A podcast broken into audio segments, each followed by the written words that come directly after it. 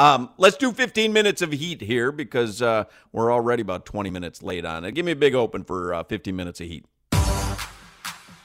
Ladies and gentlemen, stand up and make some noise for 15 minutes of heat. 15 minutes of heat presented by Broward Health. Broward Health celebrating 85 years of service to our community. Then, now, forever, Broward Health. You want to know the lines or you want to hear an Ask Ira question? Or would you like to fit in both? Let's get both in. All right. I like this uh, this question because it's what we talked about yesterday about the Heat, and then we had Clay Ferraro on for 15 minutes of Heat, and we talked about this as well. Somebody writes into Ira Winderman at the Sun Sentinel, it might be time to blow this thing up. Mediocre at best. Now, that's the conversation we were having with Solana, right? Where we're like, he's like, no point in blowing it up. But I was saying you don't give away like that. Like to me, blowing it up is not even on the table. Yeah. It's finding. So this is what Ira says: the notion of blowing up means trading those perceived as the team's leading men.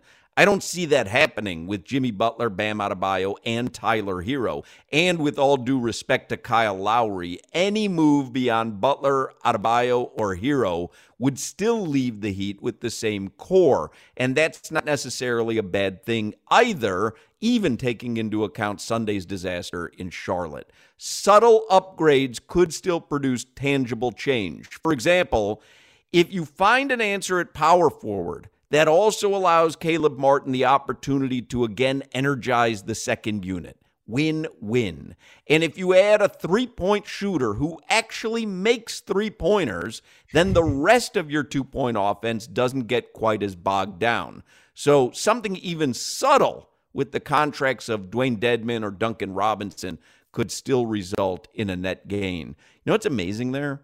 To read if you can find a three pointer three point shooter when you've got Duncan Robinson and Max Strus on the bench. Shows you how, you know, ebbs and flows. Like, I mean, Duncan Robinson, we're being talked about as Steph Curry. And now we're saying, you know, if they only had a three point shooter, and I understand he's he's injured, but if they only had a three point shooter that could actually hit three pointers, and you're like, wait a second, I thought Max Strus was the next guy. I thought Duncan Robinson Yeah. was that guy. It's pretty amazing.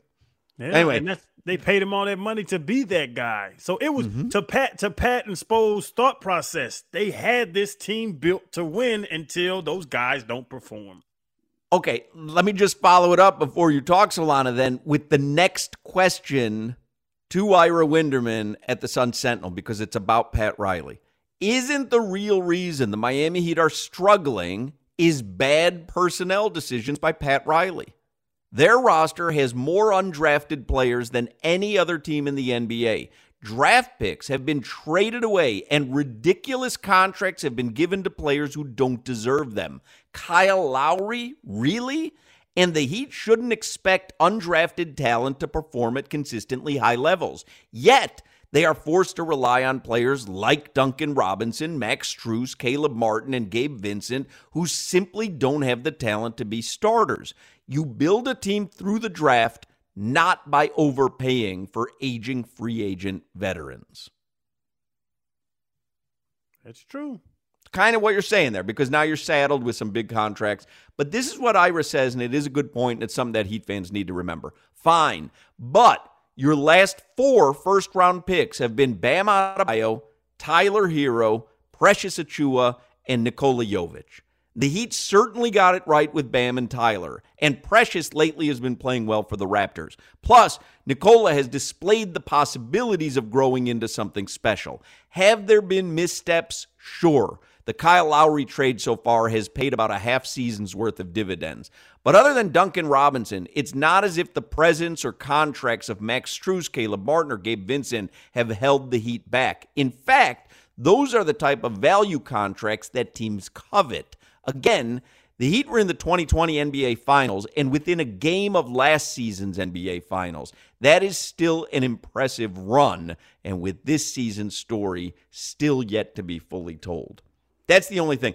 I, I kind of agree. And you said it, you know, Pat Riley, and you get these contracts. Truth of the matter is, if you do look at it in totality, they were in the NBA Finals in 2020. They were a half a second away from going to the NBA Finals last season. And these undrafted free agents, while you go, okay, you're relying on them and you really shouldn't have to, the truth is they have been unbelievable finds.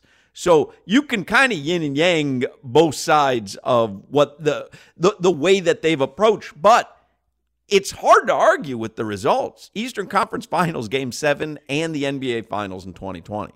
Riley's success is his worst nightmare because we have the big three. They leave. We think, oh, here we go. We're going to be a normal basketball town. You go to the damn finals, and then you're one Jimmy Butler shot away from going again.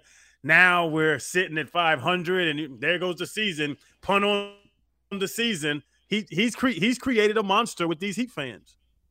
Three in in a span of 20 years, three appearances to the finals with three different cores, three championship contending teams with three different cores, and people want to question Pat Riley. I, I really think it's ridiculous. You can question specific moves. That's fine. Duncan Robinson's a good example, right? You paid him $18 million a year, whatever it is, to be Steph Curry, to be one of the premier three point shooters in the NBA. And over the past two seasons, he hasn't been. That's fair. But the season that the Heat gave him that money, he was the best three point shooter in the NBA outside of Steph Curry's. Like you can't you can't take away what he did. You can criticize the move now, but I think most people at the time were fine with it because of what Duncan showed us in 2020. Um, I, I really think what Ira said there in the first response and what Clay said, I believe it was yesterday, it's a fair criticism and a fair point of view to have, which is the uh, example Clay gave, where the Heat went and they didn't trade for another superstar. They added Jay Crowder, they added Andre Iguodala, and they added Solomon Hill, and that was enough to make them contenders. That was enough to really fill the holes, the gaps they needed to go and improve the roster. I think that's what the Heat should be doing right now. It's finding those uh, those puzzle pieces to fit in to help them get the three point shooting that they're desperately lacking. They went from the best three point shooting team last year to one of the worst this season. That's what they're missing. It's not another superstar that's unattainable with what you have on your roster right now at this very moment and every Heat fan um, that that is yeah. expecting they've heightened their expectations to go land a whale before February 9th. They're just I, I mean, it, it's it doesn't look possible. It just you're hasn't. deluding yourself because it's it's almost impossible with their assets. Yeah, I'm with you, Solana. We need Solomon Hill back. I love the fact that we've had two Solomon Hill references two days in a row on this show. Solo. um, um, there's uh, there's breaking NFL news, and obviously we will be following that. Um, the Heat tonight. Solana will be on the air at 5:45 with preheat. The Heat are four point underdogs in Cleveland tonight. Donovan Mitchell over under on points is 24 and a half for Cleveland. Darius Garland is 21 and a half. For the Heat, Jimmy Butler over under is 20 and a half. Bam Adebayo is at 20 and a half as well. Tyler Herro is at 19 and a half. And uh, three point field goals made for Tyler Herro is two and a half. So there you go. Some things to think about. We don't have to come up with any uh, mm-hmm. any solutions just yet, but before 5:45, if we're gonna have a little uh, little action, little sprinkle. Figure it out before then.